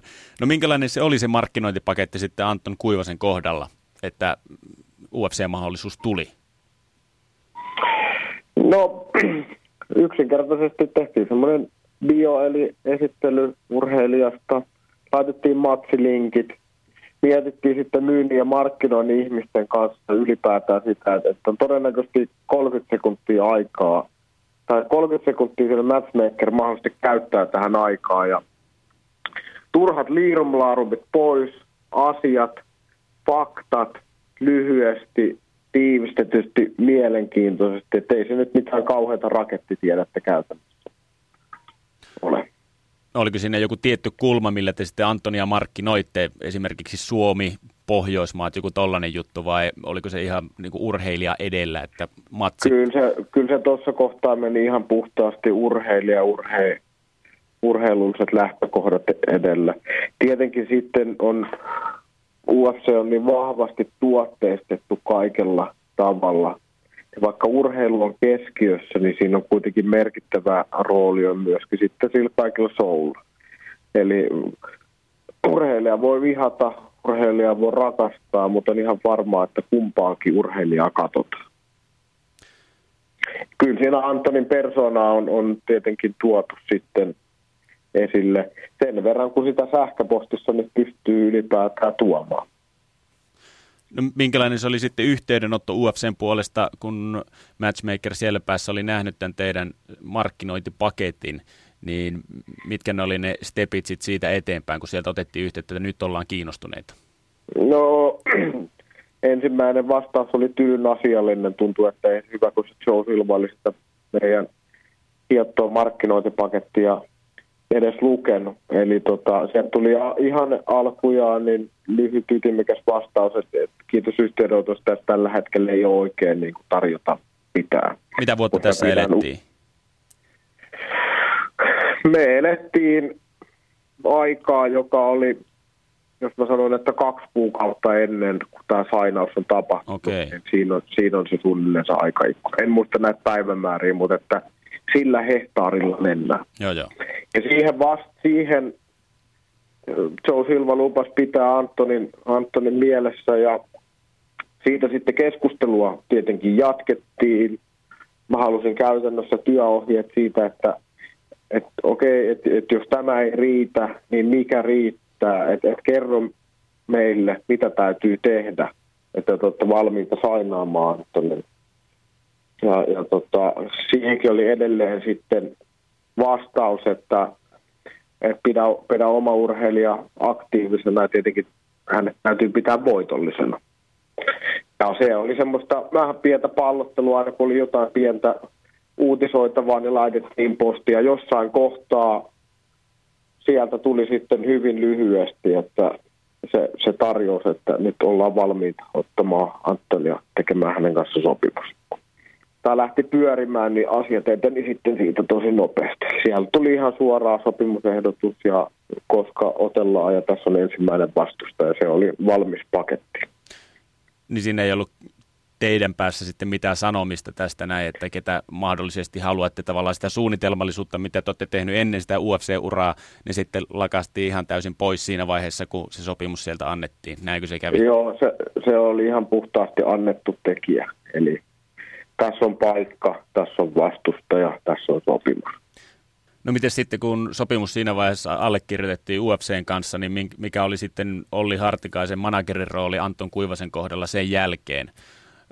mitkä sun työnkuviot oli, oli sitten Antonin kohdalla, jos periaatteessa iso osa tulevista tapahtumista niin tehtiin UFCn kautta? No kyllä siinä alkaa niin kauhean mylläkkä sitten kaikella tavalla, että kun se on iso koneisto, joka siellä toisessa päässä pyörii ja siinä on ihan käytännön sitten juoksevia asioita. Siellä on kaikkien, kaikki paperityöt, kaikki dokumentoinnit, työlupien hakemiset, sponsorit, kaikki tämän tyyppiset asiat, niin, niin kyllä niissä, se on niin kuin kova pykälä viidakko ja sieltä tulee pit, todella pitkät ne sopimuspaperit, mitä sieltä sitten, sitten tulee. Sitä kautta meillä oli onneksi hyvää verkostoa, oli muitakin ihmisiä auttamassa tässä hoitamassa niitä käytännön asioita, koska käytännössä siinä alkaa aika juoksemaan ja hoidettavia asioita on paljon. Sillä tavalla mä olin tosi kiitollinen, että siinä oli paljon ihmisiä ympärillä auttamassa. Ja Anton pystyi keskittymään vaan ja ainoastaan urheilemiseen. Jäikö minkälainen sellainen fiilis, että kun niitä sopimuspapereita esimerkiksi tarkasteli jo siinä vaiheessa tai jälkeenpäin, että olisi jotain puolikusetusmeininkiä UFCn kohdalta, että siellä yritetään vähän viilata linssiin joissakin asioissa, vai oliko, miten kommentoisit niin organisaation työskentelyä UFCn puolesta? No, meillä oli siinä erittäin hyvä juristi, joka luki käytännössä ne paperit ja pystyi suoraan ammattilaisena kommentoimaan, että mitä tämä niin juridisesti tarkoittaa. Ne on pitkiä Ruju ja, ja ammattilainen juristi pystyy lukemaan sitä ikään kuin juristin silmin, että mitä tämä käytännössä tarkoittaa tai voi tarkoittaa. UFC rajaa aika paljon, että jos mietitään vaikka Suomen markkinaa tai mietitään UFC tai urheilija lähtee ottelee jossain suomalaisessa tapahtumassa, niin sponsoreiden suhteen voi mennä aika vapaasti tällä hetkellä. On aika vähän rajoittavia tekijöitä, kun taas UFCn suunnalta niin on paljon annettu, annettuja tekijöitä. Et sieltä putoo moni sponsori pois, kun siirrytään tänne UFC-ympyröihin, koska heillä on taas sitten omat eksklusiiviset sopimukset niin tiettyjen toimijoiden kanssa. Se on niin kuin selkeä, kun tätä mainosnäkyvyyttä on myyty sponsoreille, niin on, on ihan selkeä, että he, kyllä hekin ovat tiedostaneet, että, että kun tavoite on UFC ja sinne todennäköisesti mennään, niin, niin UFC UFCssä näkyvää lakanaan ei varmastikaan saa välttämättä sitä omaa brändiä sitten näkyviin. Tai olisi, olisi, sen saanut, olisi siellä saanut sitten omiakin brändejä näkyviin. Hintalle muistaakseni, jos se menee päällekkäin UFCn sponsorin kanssa, niin mä muistelen, että hinta oli 50 000 dollaria, mutta siinä oli semmoinen helpotus, että kuulemma pystyi maksamaan neljässä osassa. Okei, okay. että kuitenkin sen verran höveleitä oltiin. sen verran höveleitä oltiin, että se olisi hyvitetty tosiaan neljä osaa. Anto sitten tosiaan tippuu UFC-listoilta pois myöhemmin, niin miten – sitten sun mielikuva on siitä, jos ottelija on pudonnut UFC-listoilta, niin mitkä mahdollisuudet siinä on sitten päästä takaisin sinne? Onko ne helpommat vai vaikeimmat? Pitääkö sinne todistaa jotakin enemmän nyt seuraavalla kerralla, jos on mahdollisuus päästä? No mun mielestä, jos siellä on kerran tippunut, niin se tie on periaatteessa pikkusen vaikeampi. Se ei missään nimessä ole, ole mahdoton. On paljon urheilijoita, jotka sinne UFC on palannut sitten, on hakenut vauhtia. Anton on ollut silloin pahassa paikassa, että siinä kohtaa niin UFC on tullut, ollut tulijoita ja sieltä on tosi helposti, tosi isolla kädellä lentänyt pihalle. Mutta ei se tarkoita mitään muuta kuin, että haetaan vauhtia ja annetaan näytöt ja ja kyllä meillä on nyt on selkeä käsitys, että mitä se suurin piirtein vaatii se paluu UFC. Se vaatii muutaman kovan päänahan ottamista, voittaputkea ja vastustajan täytyy olla tietenkin korkeatasoisia. Sillä tavalla heidät on mahdollisuus vakuuttaa uudelleen, että on sopimuksen arvon. Toivotaan näin. Miten sitten viimeiseksi, niin se reissu UFCssä, näit managerina sen homman, niin mitä se tavallaan sulle sitten antoi, se reissu siellä? Mitä oppeja sä sait siitä toiminnasta? No tietenkin se, että miten kaikki toimii aivan kellon tarkasti. Täytyy sanoa, että kyllä Suomessa osataan tehdä asiat ihan älyttömän hyvin. Se, että, että se kontaktipinnan muodostaminen, kontaktipinnan hakeminen, niin kaikessa kaupallisessa yhteistyössä on, on mun mielestä tosi tärkeä juttu. Ja se, että, että, kontakteja on nyt tässä muussa mun managerointi- ja matchmakeustyössä syntynyt Eurooppaan ihan älyttömän paljon. Mutta tietenkin se, että, että sitä kontaktipintaa olisi voinut synnyttää sinne Jenkkilään vielä enemmän. Koska tämä markkina on, on tietyllä tavalla tuntuu pieneltä, että siellä UFCssäkin törmäs joihinkin ikään kuin tuttuihin, joiden kanssa on paljon Euroopassa asioina. No ei mitään. Kiitos Olli Hartikainen, että pääsit ääneen tätä kautta, kun et studioon aikataulu kommervenkkien vuoksi päässyt, mutta kiitos, hyvä, että oli näinkin. Ei muuta kuin tsemppiä jatkoa ja hyvää kevättä ja kesän alkua. Kiitos samoin, Jere. Ylepuheen urheiluiltaa. Näin, siinä oli siis Anton Kuivasen manageri Olli Hartikainen kertoi vähän kuvioista, että miten manageri voi vaikuttaa ottelijan elämään. Tässä nyt on tunti 20 minuuttia jutusteltu UFCstä, niin käytetään hetkinen myös suomalaiseen vapaaotteluun, vapaaottelupromootioon ja Suomessa ykkösenä taitaa olla Cage-promootio, jonka otteluilta huomennakin järjestetään Yle Puheen kanavilla. Se on kuultavissa. Jos puhutaan Cageista promootiona, niin millä tasolla ollaan Anton Kuivanen ja Jani Mesikämmen? Miten te kuvailisitte Cagea? Anton, sä oot ottelijana siellä kanssa. Joo, Cage on tota, ollut perustettu vuonna 2004. Siellä on tota, johto ja niin kuin se tausta, taustalla porukka ja tekijät vaihtunut jonkun verran vuosien varrella, mutta tosiaan niin pisimpää, pisimpää Suomessa aktiivisesti pyörinyt organisaatiopromootio, joka on järjestänyt muutama kolmesta viiteen iltaa suurin piirtein vuodessa. Ja, ja tota, itse on ollut mukana aika läheltä seurannut promootion kehittymistä ja tekemisiä, että ollut siellä ihan alkupäiventeissä mukana, mukana talkooporukassa kasaamassa häkkiä ja, ja tota, myymässä poppareita ja taluttamassa kehätyttöä ja sitten... Niin se otteluilla jälkeen vai? Joo, kyllä. kuinka muutenkaan. Ja sitten tota, jo kuudennes, kuudennessa tapahtumassa, taisi olla 2006 keväällä, niin pääsin sitten illan ensimmäiseen otteluun itse, itse ottelemaan ja oli justi amatöörien Suomen mestaruuden pari viikkoa aikaisemmin voittanut ja, ja tota, siitä selviydyin vajaan 30 sekunnin kuristusvoitolla. Ja sen jälkeen aika monessa illassa ollut mukana ottelijana tässä vuosien varrella. Ja tota, Keitsillä on ollut niin kuin mun, mun uran kannalta, niin on ollut merkitystä niin kuin vahva, vahvasti ollut, ollut rakentamassa tukena ja apuna rakentamassa sitä uraa ja tuomassa tasokkaita vastustajia ulkomailta. Ja, ja tota, kyllä siinä on, siinä on Keitsissä, niin siinä on tehty hyvää duunia, pyritty kasvattamaan ja otettu jonkun verran riskiä, riskejä,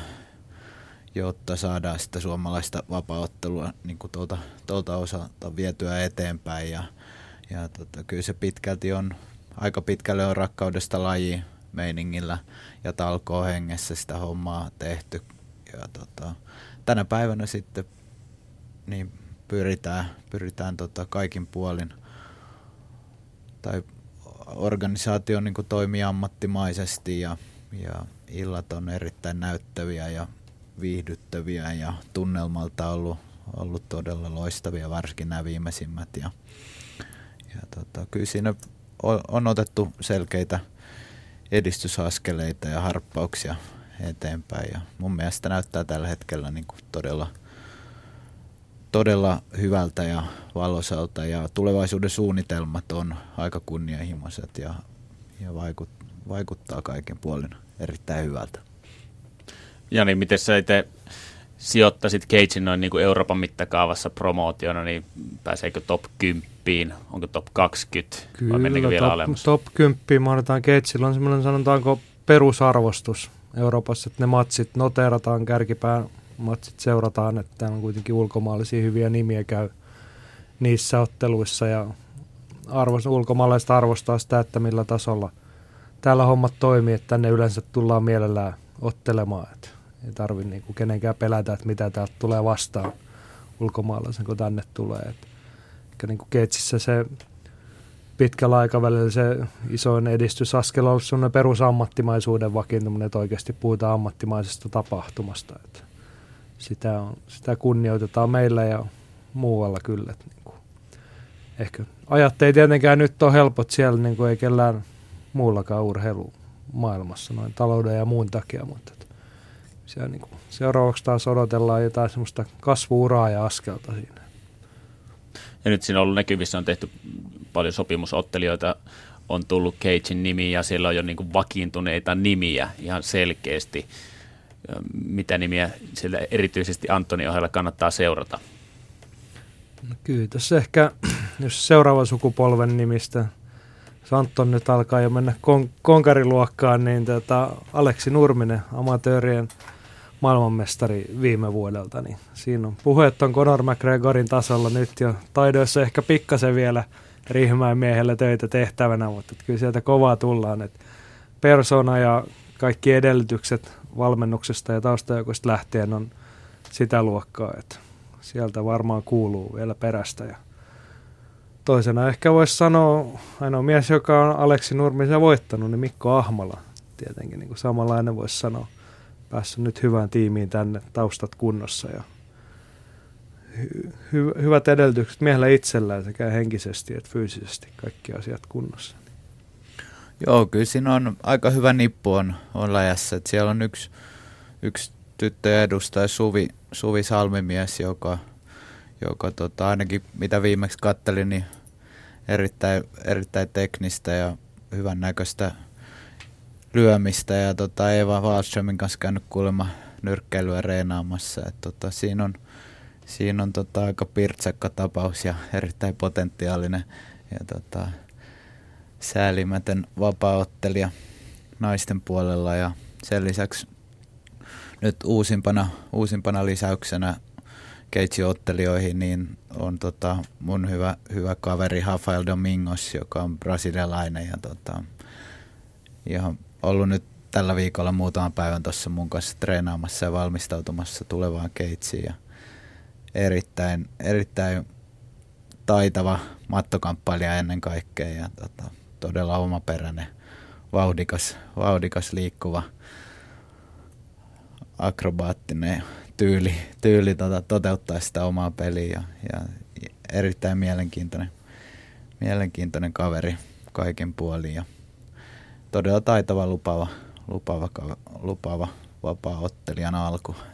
Brassijuitsu puolelta ponnistaa ja sitten on, on hyviä ukkoja. Siinä on, ketäs, ketäs siihen vielä mahtuu? Saku Heikkola, joka, joka on tota Valkeakosken suunnalta ja todella pari vakuuttavaa. Taitaa olla kolme, voit, kolme, matsi voittoputkessa ja nyt on tullut komeita, komeita voittoja teknisellä tyrmäyksellä. Muun muassa Alexander Gustafssonin kanssa aikoinaan ottanut matsia.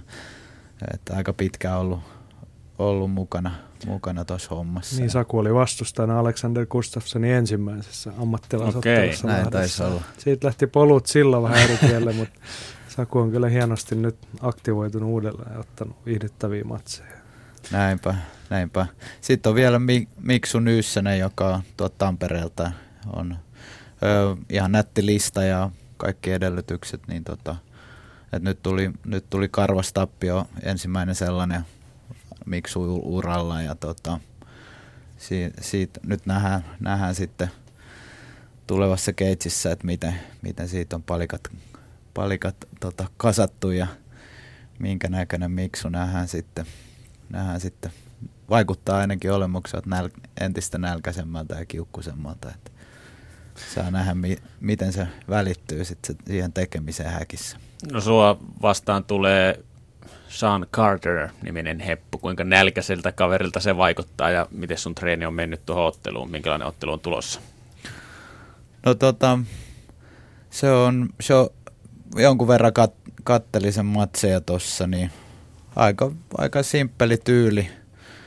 Siinä tota, tulla, kaveri tykkää tulla eteenpäin semmoisia hyppiviä askelin prässätä ja, ja vedellä suoria, suoria sinne vastustajakupoliin, että tota, sieltä tulee jabia ja sen perään takimaista suoraa tai crossia ja, ja prässiä varmaan koittaa alkuun pitää ennen kuin rupeaa omissa soimaan. Ja, ja tota, Matossa on jonkun verran voittanut, omassa triangelilla on tullut muutama voitto, eli, eli selältä hakenut kuristusotteita. Ja, et, ihan monipuolinen, monipuolinen vahvuudet on, jos pitää jotain vahvuuksia kaivaa, niin on ehkä siellä tahdon ja sitkeyden puolella. Ja tota, et varmasti tulee antaa mulle mielekkään, mielenkiintoisen ja kova vastuksen. Että tosi kova listainen jätkä, se on 10 ja 1 tällä hetkellä. Ainoa tappio on tullut Scottille, joka nyt debytoi menestyksekkäästi ihan äskettäin UFCssä. Ja,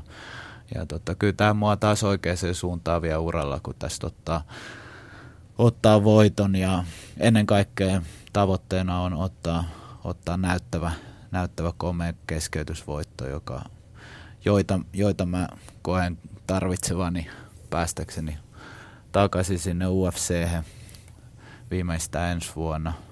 Tota, aika kovat tavoitteet asetettu ja sen eteen totta kai tehdään, tehdään todella kovasti duunia kaik- ja kaikilla, kaikilla niin kuin osa-alueilla pyritään kehittymään erittäin, erittäin aktiivisesti. Ja edellisen helmikuun matsin jälkeen niin tein, tota, tein pitkän tauon jälkeen taas paluuhäkkiin, että oli oli vähän loukkaantumista, kuntouttamista ja, ja tota, pääsi taas voittojen tielle ja nyt on ollut erittäin hyvä viireharjoittelu. Se on saanut reenaa ehjänä, nauttinut erittäin paljon, paljon taas si, tästä kamppailemisesta ja vapauttelusta ja valmistautumista.